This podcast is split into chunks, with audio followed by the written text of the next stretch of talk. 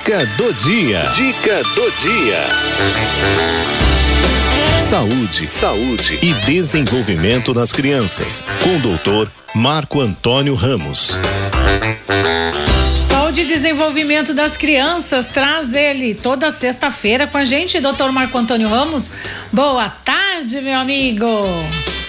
Tudo bom, meu querido? Tudo bem.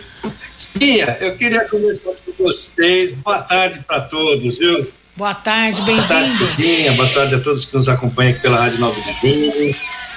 Hoje eu vou falar com um assunto que bombou esses, esses dias, né? Que é a história dos transplantes. Exatamente. Comenta E isso. assim, o transplante é bom para adulto, é bom para criança, né? É bom, é bom para todos nós que nós conheçamos bem essa história de como é o transplante, o que é ser um doador, né? E para isso, eu ah, juntei alguns dados aqui da literatura recentes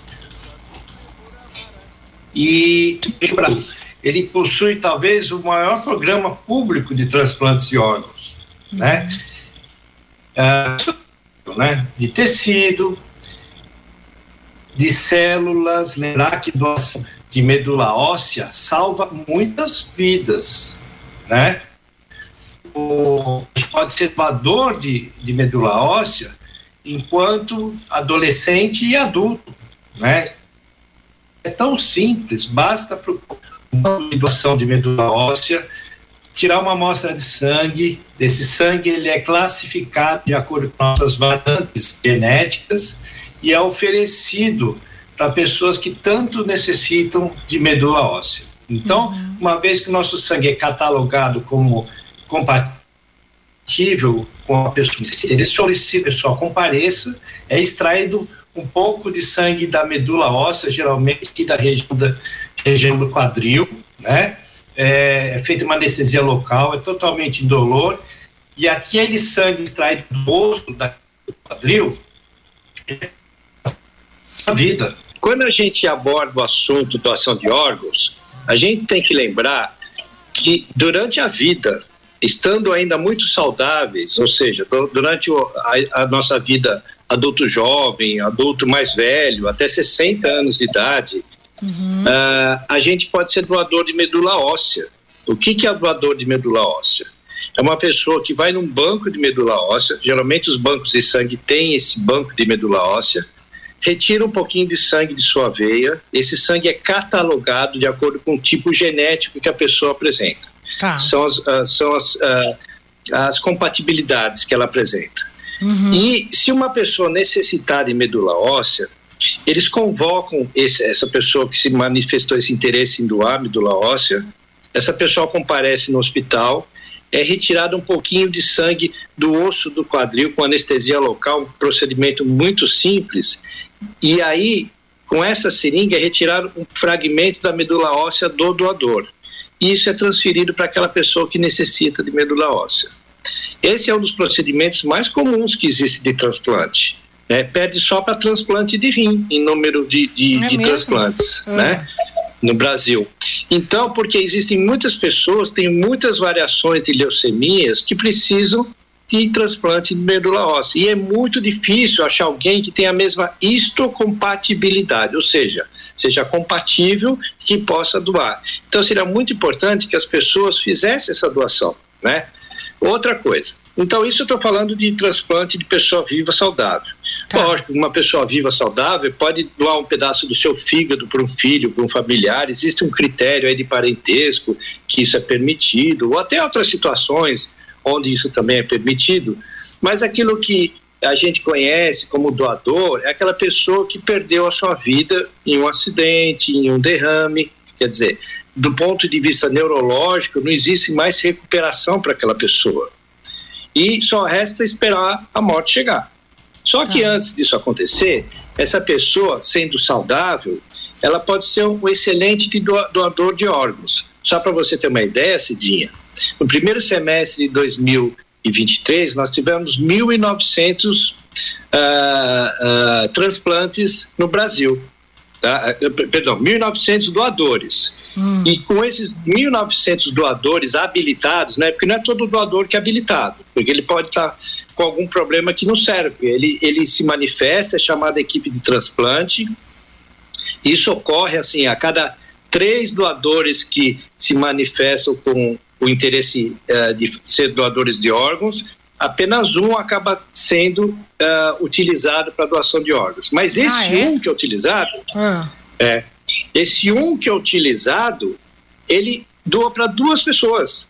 Que ele pode doar córnea para um, coração para outro e assim por diante, entendeu? Entendi. Dependendo do seu estado de saúde. Você, você ficou uh, espantada com o valor, né? Eu tenho os números aqui do primeiro semestre. Foram 6.400 potenciais doadores. Desses 6.400 potenciais doadores, só 1.900 realmente doaram. Nossa, Provavelmente gente. os outros tinham algum problema de saúde, entendeu? Naquele momento, estava precisando, ah, o pessoal lá da fila dos transplantes está precisando um coração. Hum. E, e, aquela pessoa não tinha como doar o coração, entendeu? Então, tudo isso acontece, né? Não basta só se apresentar, né? Eu vou falar daqui a pouco o que é você se oferecer para ser doador, né? Mas não importa, mesmo sendo uh, se oferecendo, uh, estar ali disponível. Precisa ver se existe isso compatibilidade, tipo de sangue, uh, estado de saúde, um monte de situações e critérios que às vezes impedem mesmo aquelas pessoas que queriam doar, no momento certo, não conseguirem que isso seja, que isso ocorra, né? Se efetive. Tá. Bom, então o primeiro dado é isso. No primeiro semestre de 2023, nós tivemos 1.900 doadores efetivos e isso proporcionou a realização de 4.300 transplantes. Olha quantos transplantes existem no Brasil. Não é só de coração, óbvio, que ficou famoso uhum. essa semana, né? Mas é de fígado, é de pele, é de, de córnea, né? É mais ou menos assim, ó. Rim, nós tivemos 2.900 transplantes. Yeah. Fígado, 1.100. Olha, transplante de fígado é um transplante pesado, que nem o do coração. Não é fácil não, né? Coração, 206. Pulmão, 37. Pâncreas, 13. E várias vísceras ao mesmo tempo, um paciente recebeu. Isso no primeiro semestre. Isso Nossa, é 19% pra... a mais Deixa é, eu fazer uma pergunta. Isso, isso, posso? Fala. Posso? Dá, dá para fazer transplante de várias vísceras ao mesmo tempo? Você pode transplantar fígado, uh, coração e pulmão ao mesmo tempo. Por exemplo, tá? Que é um multivisceral, geralmente é coração e pulmão, né? O coração, o pulmão da pessoa é muito ruim por algum motivo e o coração já está sobrecarregado por conta uhum. daquele pulmão que não funciona direito, entendeu? Então, um exemplo de mais de um órgão é o coração-pulmão. Gente, tá? eu não tem sabia nem fazer transplante de pulmão. É, Você sabia? Tem fígado e pâncreas, tem pâncreas, fígado e pâncreas, é, tem umas outras coisas que pode ser feito, tá? Mas assim, o mais comum é coração-pulmão, quando é mais de um órgão, né? Então, Olha que interessante. lembrando que, então, no, no, nesse primeiro semestre de 2023, nós tivemos um aumento de 16% de doações e de transplantes em relação ao, ano, ao mesmo período do ano passado. Olha, está sempre melhorando, graças uhum, a Deus, uhum. né? Só que podia melhorar muito mais. Por quê? Por quê? Vamos ao conceito de doador agora. Quem tá. que é doador? É quem tem escrito no documento? É quem fez testamento? Uh, sei lá, quem fez uh, mil declarações por escrito? É, mas o mais importante não é o que a pessoa escreveu, é o que a família vai decidir num momento tão difícil de, como ocorre num caso de uma morte cerebral. Né? Uhum. Então, a família tem que estar muito mais exposta ao transplante do que a pessoa. É lógico, se a pessoa a vida inteira falou que não queria doar órgão, que tinha medo, sei lá, porque depois da morte, da morte cerebral podia sentir alguma coisa, não queria fazer isso, né? O que absolutamente não ocorre, né? Morte cerebral, a pessoa acabou do ponto de vista neurológico, todas as reações acabaram de dor, de sofrimento, de nada. É um corpo vivo por conta do funcionamento do coração, do pulmão, às vezes até com a ajuda de aparelhos, né? Uhum. Mas o cérebro, ele já não funciona mais, não tem, não tem pensamento, não tem raciocínio do ponto de vista biológico humano aqui na Terra, né? Digamos assim, no nosso certo. mundo, né? Então a gente não tem que ter medo de doar. Ninguém vai sentir dor nenhuma porque está doando o coração quando tiver morte cerebral, né? se tiver essa situação. Mas o que, que acontece? É lógico, se a pessoa a vida inteira se manifestou contra isso, provavelmente os familiares não vão querer que seja feito isso, né? Uhum. Que seja feita a violação. Mas e se a pessoa nunca se manifestou, né? É, então, então, como é que faz? A família pode decidir por isso, né? E na hora da autorização, o que conta não é o que está escrito no testamento, é o que está escrito, o que a família determina. Entendeu? Hum. Porque por conta, conta uh, questões judiciais, mesmo que a pessoa escreva e a família disser que não quer, fica muito difícil da, da questão judicial. Então, é importante que as famílias entendam que todos nós somos potenciais doadores de órgãos, tá? Nem que a gente seja não muito saudável, pelo menos doação de, de córnea a gente pode doar. A córnea é, é a parte do corpo que tem menos problema. O cara pode beber, pode fumar, pode ter infecção. Tá? Uh, infecção nem tanto, mas assim, algumas condições ainda dá para doar córnea. Então, córnea é uma situação. Pele também dá para doar, entendeu? Talvez o fígado não seja tão bom mais, o coração não seja tão bom mais, o rim não seja tão bom mais, mas a pele pode ser utilizada, a córnea pode ser utilizada, né? Então é importante que a gente tenha um grande número de, de, de pessoas que tenham conhecimento que a gente, como família, tem o direito, e eu diria até o dever, de oferecer a doação de órgãos numa situação tão complicada como a morte cerebral, né? E a partir daí, a gente tinha que difundir isso para as famílias. Então não basta a gente ter essa consciência. É preciso que nos nossos grupos de convivência, religioso, esporte, bar, não importa, né? Turma do futebol, vamos lá conversar sobre esse assunto. Esse assunto tem que ser lembrado. É um bom momento agora, né? A gente teve uma pessoa é. famosa que recebeu o coração, né? Então, um bom momento para puxar esse assunto, que as pessoas tenham consciência de como é importante a gente ser um doador de órgãos, tá? E tão fácil, né? Porque não precisa de nada, só precisa avisar a família, né? E a família também não precisa saber a opinião da pessoa, desde que ela nunca tenha sido contra, entendeu? É então, verdade, fica aí né? essa mensagem, porque é muito importante. E o resultado, gente, é fantástico, tá? O resultado com os medicamentos que a gente tem contra a rejeição de órgãos, você tem um prognóstico de vida de 30, 40, 50 anos para uma pessoa que recebeu um transplante. O transplante de rim é para toda a vida, né? Um transplante de coração é por muitos e muitos anos, né? Então, uma pessoa que tem aí seus 50, 60 anos que recebe um coração novo, ele vai ter mais, pelo menos 30 anos de, de, de coração bom se ele se cuidar e se ele tomar os medicamentos. E quanto tempo mais ele ia viver? Né? Se o coração dele já fosse bom, 90, né? até os 90. Então, o, o transplante do coração, ele dá essa oportunidade de ter uma longevidade como teria antes se não precisasse desse transplante, né? E fora os casos de cegueira, que pode ser congênito, né? Tem criança que pode estar precisando de transplante de córnea, sabe? Criança que pode estar precisando de transplante de rim por malformação renal. Então tem um monte de situações que a gente pode utilizar os órgãos com grande sucesso. E é um gesto de amor para com o próximo, né? Lógico, é... Fraternidade, né? Fraternidade. É verdade. né? É verdade. Olha, eu, eu achei muito legal é, o senhor trazer essa, esse tema aqui para gente. Eu até, é, antes da, da sua participação, eu estava comentando, inclusive, sobre o vídeo né, de agradecimento que o Faustão fez né? É, agradecendo aí a família do doador e a campanha também, né? Que ele está abraçando, Sim. então, é. de, de, de, doação de órgãos. Eu creio que a partir daí é, esses números é, possam subir e muito. Né? Quando a gente tem uma é. pessoa pública, né, que passa por essa situação, é, eu acho que aí cada um sente, eu acho que um pouco mais na pele, né? Porque a pessoa pública está é. sempre dentro da casa da gente, né? É como se fosse um parente, Exatamente. não é verdade? E, e, é. e aí... E aí outro, só, só um adendozinho a mais que eu quero falar, uhum. não tem marmelada, tá?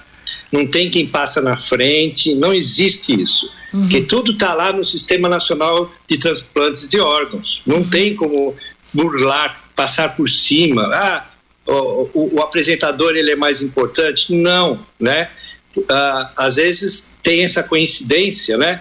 De que ah, foi uma pessoa famosa que recebeu. Ela teve uma vantagem. A vantagem dela foi ser compatível com o sangue, né? É, é, tá na hora certa ali, precisando. No lugar aparecer certo. um coração compatível. É. Isso foi a vantagem, né? Ela teve sorte, porque uhum. a notícia dela estar precisando estava lá no sistema igual a todas as outras pessoas que precisam. Uhum. E não tem como passar na frente. Então tá? não foi marmelada. Então é tudo muito. Não tem marmelada. Uhum. Não tem. Não tem como burlar, né, nesse caso. Ó, travou a internet dele de novo, né? Mas que bom que a gente conseguiu conversar né, sobre esse assunto, que é um assunto, assim, eu acho que muito importante é, do Dr. Marco Antônio Ramos ter trazido aqui em pauta hoje. Né, a gente fica muito agradecida a ele, né, o Dr. Marco Antônio sempre muito sereno, muito tranquilo, trazendo todas aquelas informações que a gente precisa ter. Quero agradecer mais uma vez, né, a, ao Dr. Marco Antônio, travou de novo a, a nossa live, mas eu acho que o recado foi dado né? Então, ah, se você né, é, não tiver objeção, vai lá, já, já fala para sua família, olha, eu quero ser doador de órgãos né? Pode, pode ajudar outras pessoas, salvar outras vidas, né? Olha o que o Robert, lá de, de Seropédica, fala pra gente. Sou doador incondicional, né? Muito legal isso, viu, Robert? Um abraço aí para você e todos aí do, do Rio de Janeiro. Ó o Márcio, lá na Serra Gaúcha. Ô, me conta aí, meu amigo, como é que tá Bento Gonçalves aí? Como é que tá o povo gaúcho, né? Nós estamos aqui em oração por vocês aqui para que, né, nossa, gente, a gente viu a tragédia que foi, que, que aconteceu aí no Rio Grande do Sul e nós estamos aqui muito solidários a todos vocês aí do sul do país, viu? Estamos em oração e, e também fazendo coleta de muitas coisas aí é, através das da Caritas Arquidiocesana para todos vocês aí do sul. Doutor Marco Antônio, eu estava agradecendo aqui a sua participação e dizendo quanto foi bom o senhor trazer para gente, né, essa pauta de hoje, né, para esclarecer os nossos ouvintes Sim. a respeito. Eu, eu, podia falar só mais um minuto, só para complementar o que eu estava falando? Então, claro, claro. O que está faltando é, são hospitais habilitados para transplante nesse Brasil todo. Imagina lá no Acre, eu estava dizendo esse exemplo, né? Hum. Uma pessoa que pode doar um coração hum. e não tem como esse coração chegar até aqui. E uma pessoa do Acre que precisa de um coração precisa vir para São Paulo, para o Rio de Janeiro, para Belo Horizonte, para ficar esperando chegar um coração. Isso porque a rede assistencial precisa ser ampliada nesse sentido também, certo. né? Sofisticar um pouco a rede assistencial, né? Isso mesmo. Uhum. Tá certo, é isso aí, então, doutor. Muito obrigada, viu, mais uma vez. Bom final tá. de semana Eu... e até a próxima semana, se Deus quiser. Um abraço. Até mais, Cidinha. Muito obrigado a vocês também. Um grande abraço a todos. Obrigada. Tchau, tchau, tchau querido. Caramba, hein? Né? Acho demais, demais.